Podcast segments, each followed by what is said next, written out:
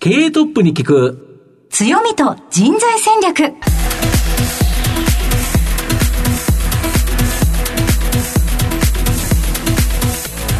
毎度相場の福の神こと藤本信之です。アシスタントの飯村美希です。経営トップに聞く強みと人材戦略。この番組は相場の福の神藤本信之さんが注目企業の経営トップや人材戦略を担うキーパーソンをゲストにお迎えしてお送りします企業を作るのはそこで働く人ということなんですがゲストには毎回事業戦略上独特の強みとその強みを生かすための人材戦略じっくりとお伺いします。この後早速トップのご登場です。この番組は JAC リクルートメントの提供でお送りします。経営トップに聞く強みと人材戦略。経営トップに聞く強みと人材戦略。本日のゲストをご紹介します東証プライム上場証券コード3665エニグモ代表取締役社長須田将啓さんにお越しいただいています。須田さん、本日どうぞよろしくお願いいたします。よろしくお願いします。よろしくお願いしますでは早速ですが、エニグモの事業内容のご紹介をお願いいたします。えーエニグモでは、 BUYMA というファッション通販サイトをやってまして、世界中に住んでいる日本人をネットワークをして、現地の商品を、まあ、現地の価格、品揃えで、まあ、買える通販サイトになってます。で、特徴としては、現地から直接買えるので、あの、みんなの知ってるブランドが、まあ、安く買えたりとか、まあ、日本で手に入らないような品揃えで買えるといったところが、まあ、人気になっておりまして、えー、まあ、この BUYMA というサービスで上場しております。はい。ありがとうございます。もう有名ですし、利用された方もリスナーの方にたくさんいらっしゃるかと思いますので、今日は、えーそのご起業に至るまでに迫っていきたいなと思います。えーまずはトップは企業にとって大切な人材であり強みでございます。トップのお人柄に迫っていきたいと思いますので、しばし質問にお付き合いどうぞよろしくお願いいたします。お願いします。では、須田さん、生年月日を教えてください。えー、1974年4月30です。現在おいくつでしょうか？49歳。はい。はい。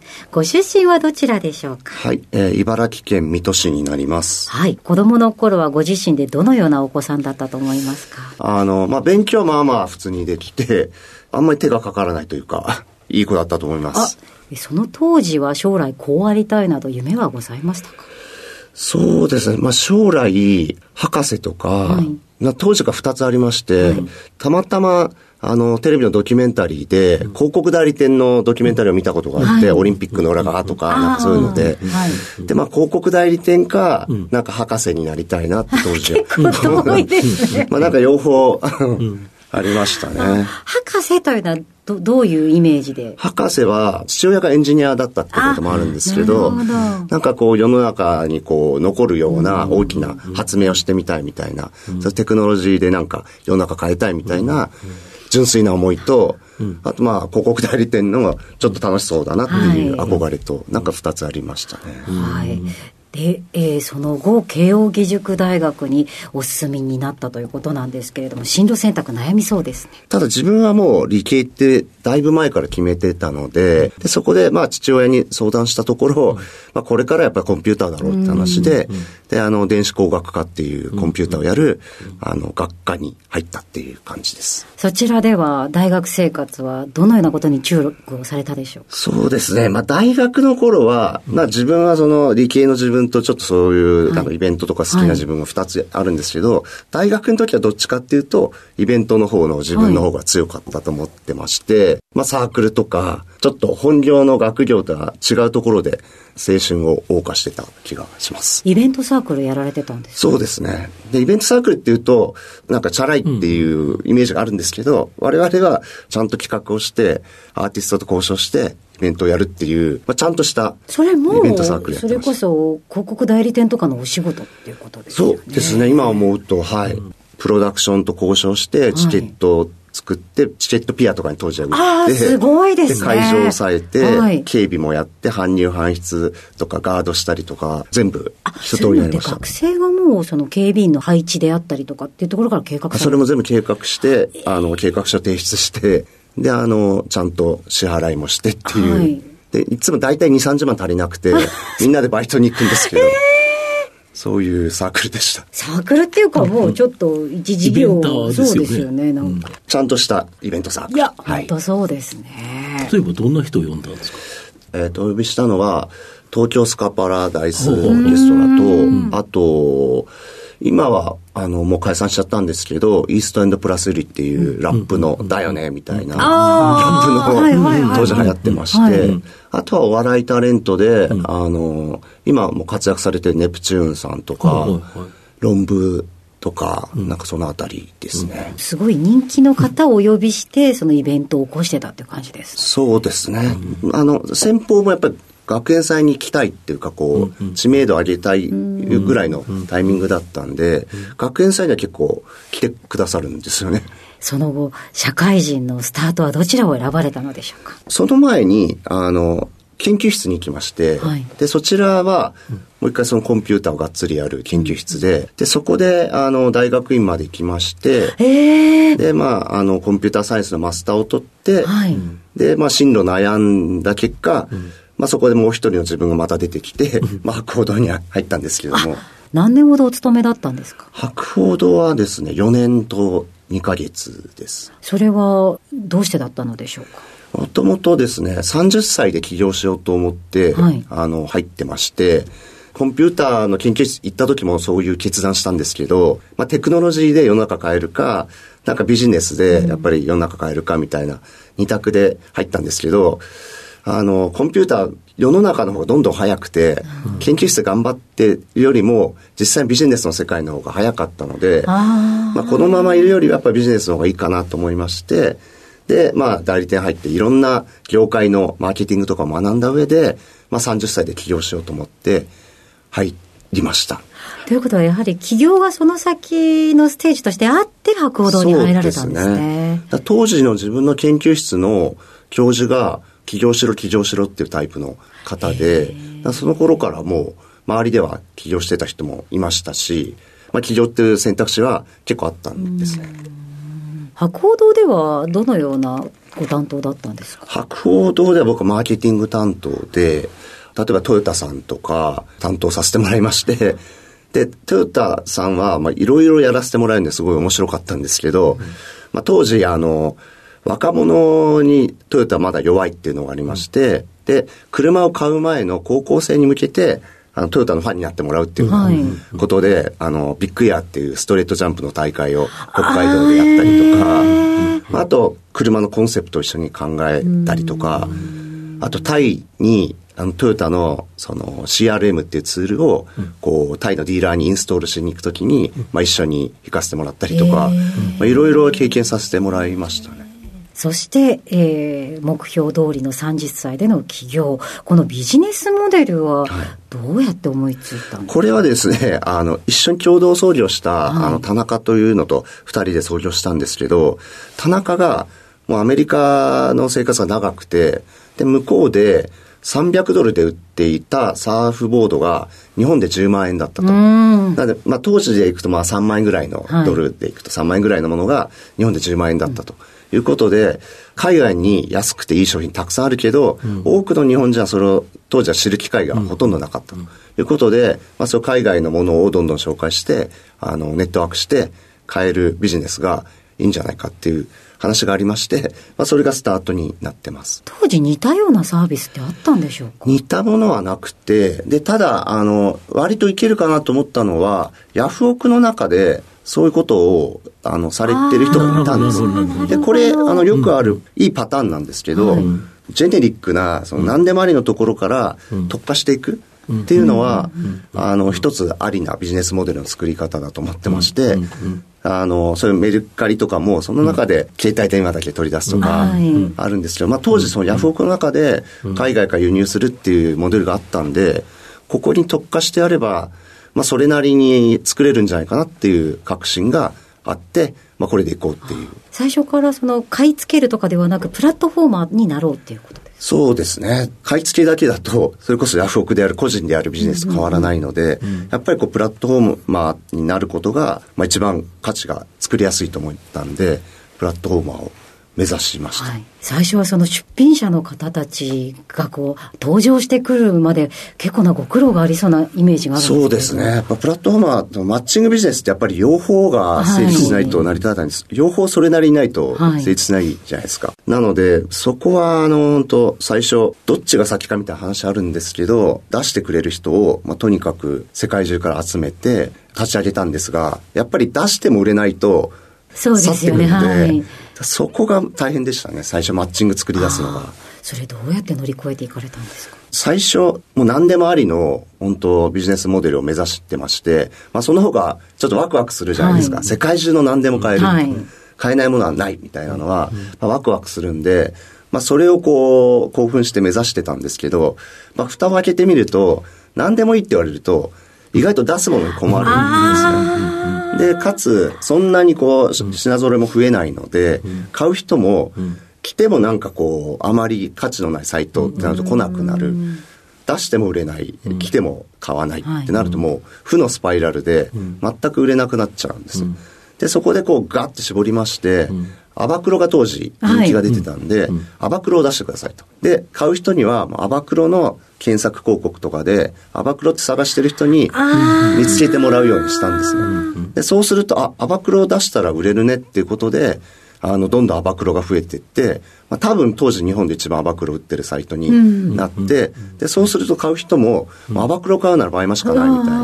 いになって、こう、想起してもらえるようになって、まあ、そうすると広告もなくても、あの、アバクロを買う人が集まってきて、あの、アバクロを出せば売れるっていうことで、こう、いい循環が回ってくると。じゃあ次、アバクロの次は何だ、なんだって形で、こうどんどんブランドを水平展開して、広げていったっていう感じですね。ああ、なるほど。だからこそ今みたいにこう、あ、じゃあちょっとこういったものが欲しいから、あ、じゃあアデの場合まだっていうふうに皆さんすぐ思いますもんね、今も。やっとこう、海外のブランドを買うっていうと、こう片隅に、あ、 BUYMA ってサイトあったなっていうふうになってきてると思うんで、ネットサービスってやっぱりマインドシェアというのは本当に一番大事なんで、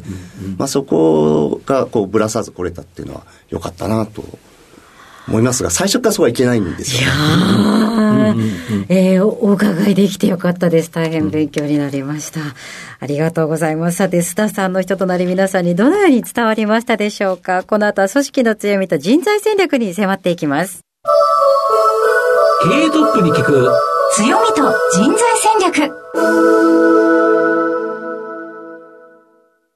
今日のゲストは東証プライム上場、証券コード3665エニグモ代表取締役社長須田翔慶さんです。エニグモのこのメインビジネスは、はい、世界を変えるネット通販サイトバイマということで、先ほどもお話あったわけなんですけど、はい、これ、売る人は海外にいる日本の方が多いということですか？そうですね。まあ、日本、海外の人と組んでる日本の方もいらっしゃいますけれども、扱ってる商品はもう99%海外のもの、海外のものということですよね。で、いろんなブランドがあって、まあ、その人たちが出品するということですよね。はい。はい、で、買うのは、こちらで日本で買うということですね。買う人はもう、うん、今のところ99%、うん。日本の在住の方ですね、うん、なるほど、はい、ちなみに、売る方は、どれぐらいの方おられるんですか？売る人は、えっ、ー、と、20万人いまして、はい。一応、あの、世界168カ国とか、はいはい、それぐらいに、あの、在住されて168国っていうことは、ほとんどのところに、どっかに日本人いたりしたり、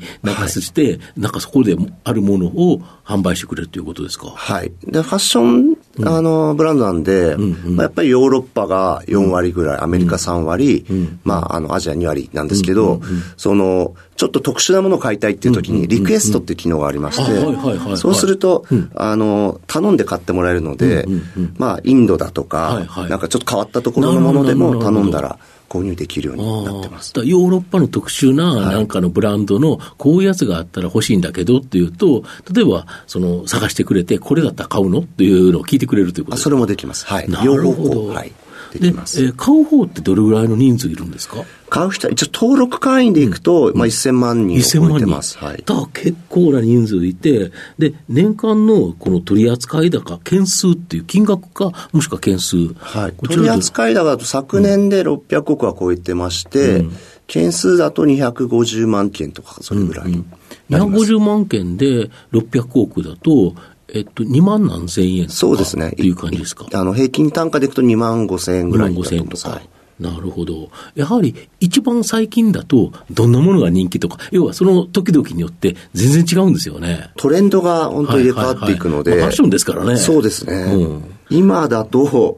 急激に寒くなってきたんで、ですねやはり今、アウターがすごく売れ出してますね。はいまあ、それはそうですね。はい日本でそっか寒くなってくると、そのアウターで海外のブランドで何かいいものを探そうという感じですか？はい。買なるほど。おうっていう方を、何を探されてる方多いですか？そう、まあ、カバンが一番、はい。あの、サイズ感がそこまでこ厳密じゃなくても買えるので、やっぱ買いやすいですよね。確かに。服だとどうしても着るものだから、ね。サイズというのはがい。重要となるけど、まあ、バッグだと、はい手回り品とかほぼほぼ小物はほぼはい何センチって書いてあれば、そのセンチだから、はいそれで大丈夫ですよね。あとすごい YouTube とかでレビューもしてるので、バッグに例えば MacBook が入るかどうかとか、ペットボトル入るかとかそういうのもこう、財布にカード何枚入るかとか、そういうのもうちの YouTube でレビューしてるので、なるほどまあそういうのを見ると、あの、試さなくても買いやすいです。はい。なるほど。ただ、新型コロナと円安っていうのは、やっぱ御社にとってちょっと厳しかったという感じですか？あの、新型コロナ両面ありまして、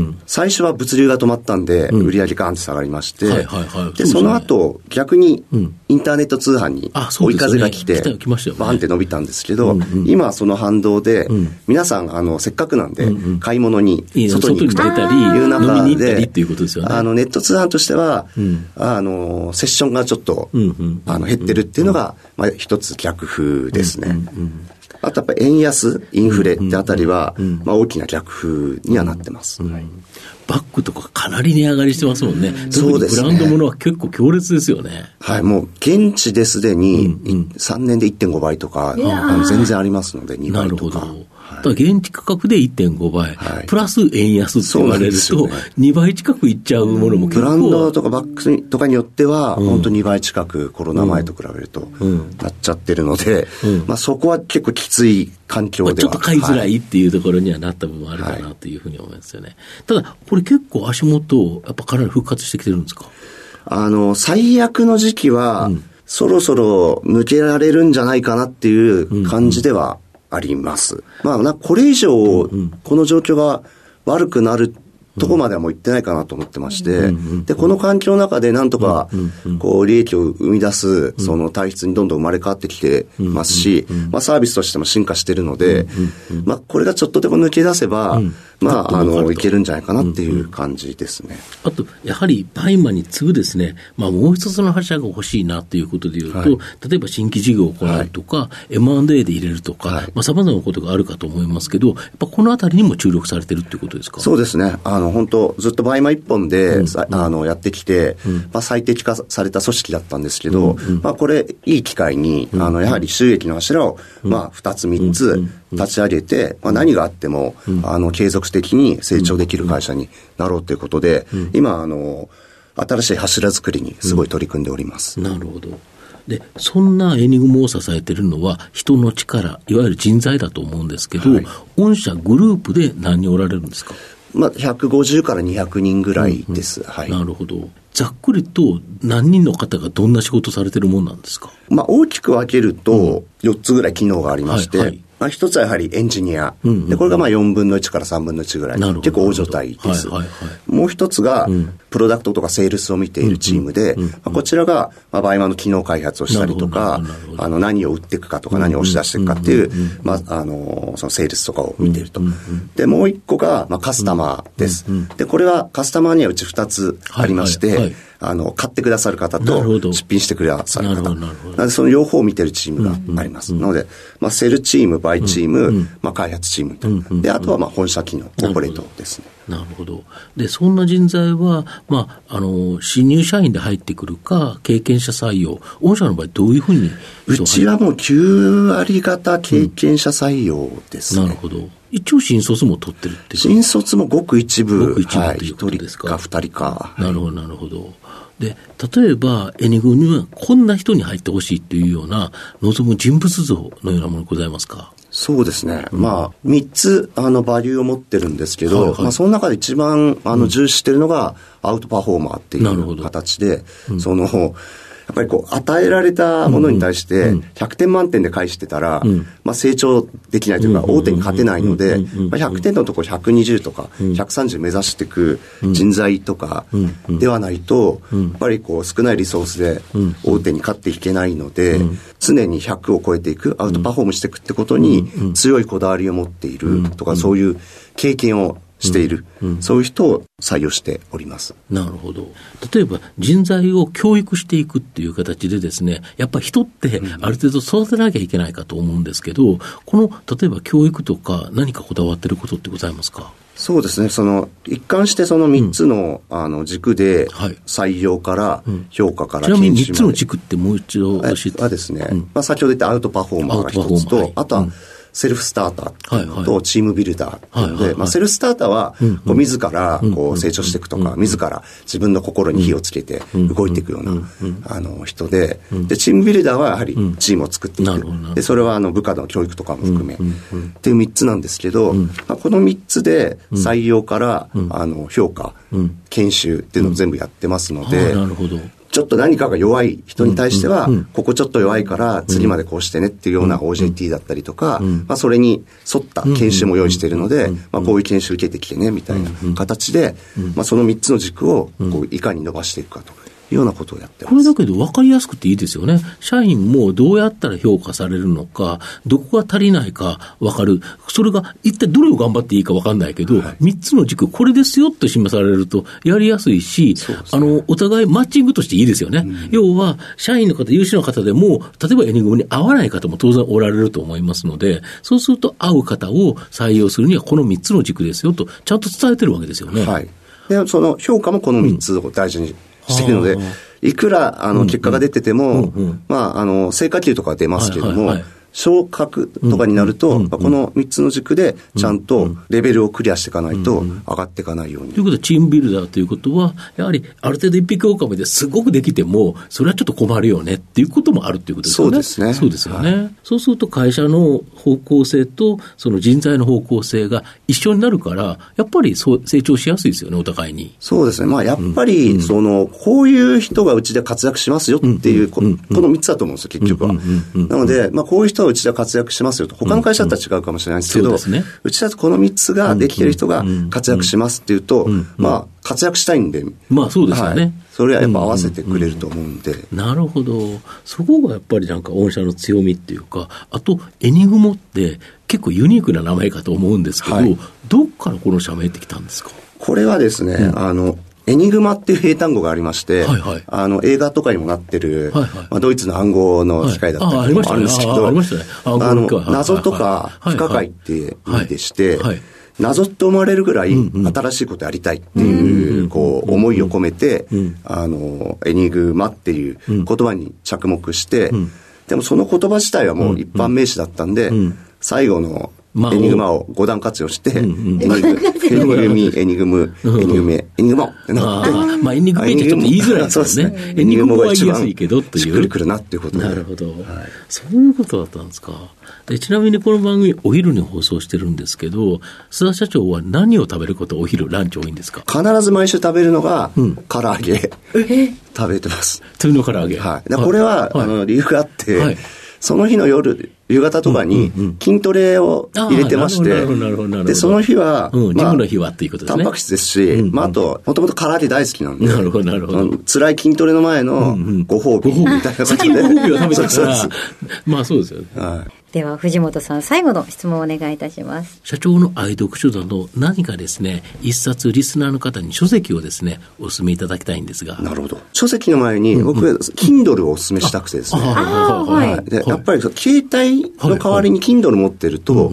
没頭できるんですよね。で、携帯ってこう、なんかいろいろ積んでくるじゃないですあか。ついつい気づいたらヤフーニュース見てたりとか、はいはいはい。気づいたら LINE 見てたりとはいはい。かして。なん通知来ちゃいますからね。そうなんですよ。うんうんうん。で、それ Kindle に持ち帰ってから、結構読むスピードが上がって、はい。こう読む本数が増えたんで、僕はあの、Kindle を持ち歩く。で、暇な時は Kindle 見るっていうのを結構お勧めしてるっていうのが。要は、携帯でも同じように見れるんだけど、はい、携帯だと他のにあの情報が同時に入ってきて、LINE がピホッとなったりとか、はい、で、ついつい違うもの見て、うん。はい、集中ができないと。だけど、Kindle 集中してると、Kindle は別の他のやつが来ないから、本だったら本が読めるということですか？今結構小さめの軽い Kindle があるんで、これは超おすすめです。なるほど。ちなみに最近その Kindle で読んで、これ面白かったなって何かありますか？まあ、やっぱ今読んでるのは、やっぱイーロン・マスクの本が、やっぱ面白いですよね。なるほど。はい、イーロン・マスクなんていう本になるんですか？あ、もう、ザ、ザというか、イーロン・マスクっていう。あ、イーロン・マスクっていう本ですか？はい。なるほど。あの人変わってますからね。そうですね。ただ、こう読んでみると、うんそこまでぶっ飛んだ発想はしてなかったなっていう、こう、自分は全然もう全く違いますけど、その場にいて、あ、そういう発想するのは分かるっていう。今遠くから出来上がって彼だけ見てると、もうとんでもない違う惑星の人に見えちゃうんですけど、こうなぞっていくと、あ、そういう発想ね、みたいな。まあ、例えば1回目、売却した時20億ぐらいゲットしたんですけど、それ全突っ込みしたと思ってたんですけど、まあ、一応4億は取っといて、残りを全突っ込みしてて、まあまあ、そ